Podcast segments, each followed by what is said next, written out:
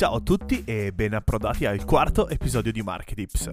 Nell'episodio numero tre ci siamo fermati alla legge numero sedici, quindi ricominciamo dalla legge numero diciassette, la legge della imprevedibilità. A meno che tu non scriva i piani del tuo concorrente o sei dotato di poteri magici, non puoi prevedere il futuro. Nella maggioranza dei piani di marketing è implicito un presupposto per il futuro. Tuttavia, spesso questi piani di marketing vanno a prendere una brutta piega, per il semplice fatto che la maggior parte delle aziende vive da report trimestrale a report trimestrale. Questa è una ricetta che può portare a tanti problemi, perché le aziende vanno a focalizzarsi sui numeri, aziende che vivono di numeri muoiono anche di numeri. Ma dunque, noi cosa possiamo fare in sostanza? Sebbene non sia possibile prevedere il futuro, è possibile farsi un'idea delle tendenze, che è un modo per trarre vantaggio dal cambiamento. Inoltre, bisognerà cercare di prevedere i movimenti dei competitor del mercato. Bisogna essere lungimiranti, cercare di costruirsi un'organizzazione più fluida ma malleabile possibile. In questo modo si può resistere ai cambiamenti. Bene, possiamo passare alla legge numero diciotto, la legge del successo. La legge del successo mi fa venire in mente un video famoso che girava su internet, dove si vede in una gara podistica l'atleta in testa alla gara che festeggia prima di arrivare al traguardo, venendo superata proprio alla fine da un'altra podista. Il successo spesso porta all'arroganza e l'arroganza al fallimento. L'ego è il nemico del marketing di successo. L'obiettività è quello che serve. Quando le persone ottengono il successo tendono a diventare molto meno obiettive. Spesso sostituiscono il proprio giudizio con ciò che il mercato vuole. E questo è un pensiero davvero vacillante. È vero che l'ego ti fa credere nei tuoi progetti, non può entrare all'interno del processo di marketing. I marketers davvero brillanti sono quelli che hanno la capacità di entrare nei panni dei prospect e chi non ce la fa rischia il fallimento. Il fallimento è anche il titolo della legge numero diciannove. La legge del fallimento l'ho sempre vista molto americana. La visione e le conseguenze di fallire in Italia e fallire in America, dal mio punto di vista, sono totalmente agli antipodi. La legge del fallimento dice che il fallimento è prevedibile e accettato. Lascia perdere le cose che non funzionano invece di provare a risolverle. Ammettere un errore e non farci nulla fa male alla tua carriera. Una strategia migliore consiste nel riconoscere precocemente i guasti e ridurre le perdite. Per chi si ricorda, il Samsung Galaxy Note sette era un prodotto di fascia alta presentato da Samsung a New York il due agosto del duemilasedici. Venne ritirato il dieci ottobre del duemilasedici per problemi alla batteria. Alcuni modelli esplodevano o prendevano fuoco. Samsung ha deciso dunque di utilizzare la legge del fallimento applicata al suo prodotto. Se nel tuo posto di lavoro hai dei sottoposti, scusate il gioco di parole, soprattutto se hai una startup, Horace e Jack Trout ci tengono a dire che non è sempre corretto punire i propri dipendenti per il fallimento, perché li abituerai a stare in una sorta di comfort zone e non rischieranno più.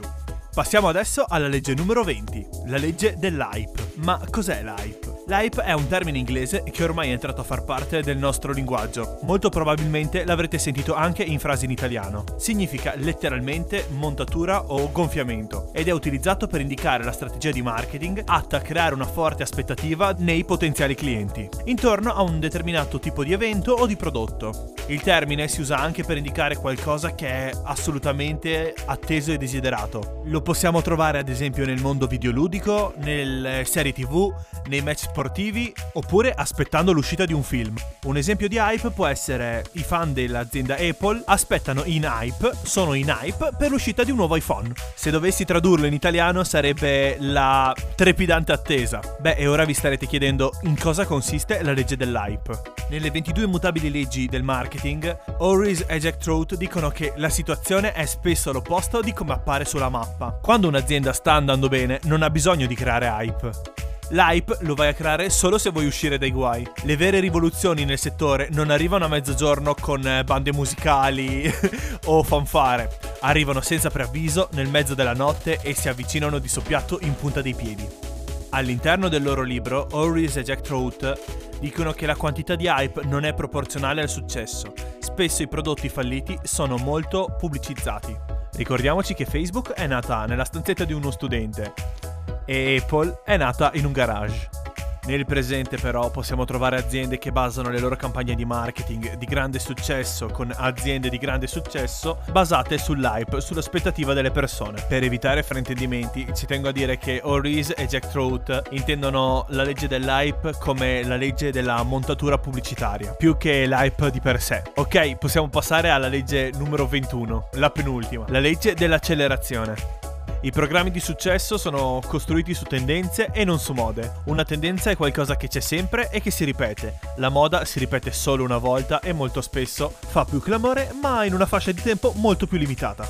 In Italia, ad esempio, c'è stato il boom delle sigarette elettroniche. Mi ricordo che per un periodo di tempo avevo tutti parenti e amici che volevano iniziare a fumare la sigaretta elettronica. Sembrava un ottimo business e tanti hanno seguito questa wave. Ma oggi quanti negozi di sigarette elettroniche sono ancora aperti? A oggi troviamo davvero pochi negozi di sigarette elettroniche, perché è una moda che è andata a svanire. C'è però un paradosso. Se mi trovo davanti a un'attività in rapida crescita con tutte le caratteristiche in regola di una moda, cosa dovrei cercare di fare io? La cosa migliore è sicuramente smorzare la moda e cercare di allungarla. Ok, possiamo passare all'ultima legge, la legge ventidue, la legge delle risorse.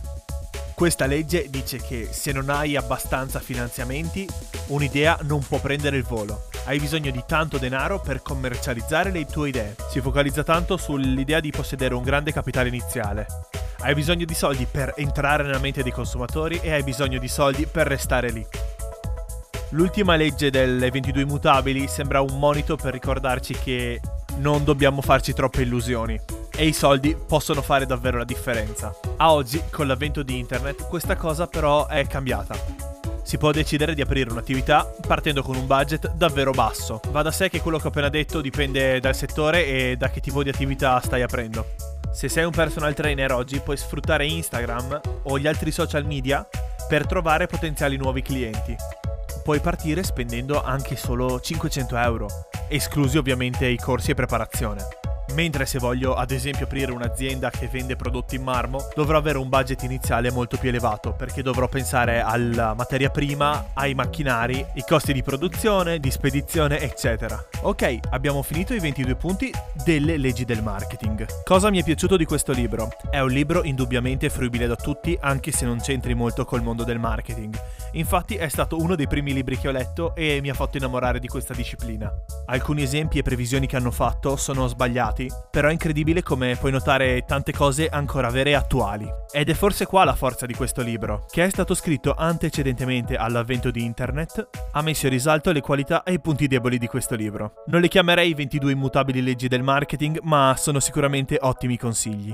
All'interno del podcast ovviamente ho voluto inserire anche le mie esperienze personali o comunque esempi quotidiani che hanno influenzato aziende. Il libro lo consiglio a chiunque voglia mettersi in un mindset corretto per aprire la propria attività e come dice il sottotitolo del libro, se lo ignorate a vostro rischio e pericolo. Complimenti se sei arrivato o arrivata fino qui ad ascoltare le ventidue immutabili leggi del marketing. Ci sentiamo presto.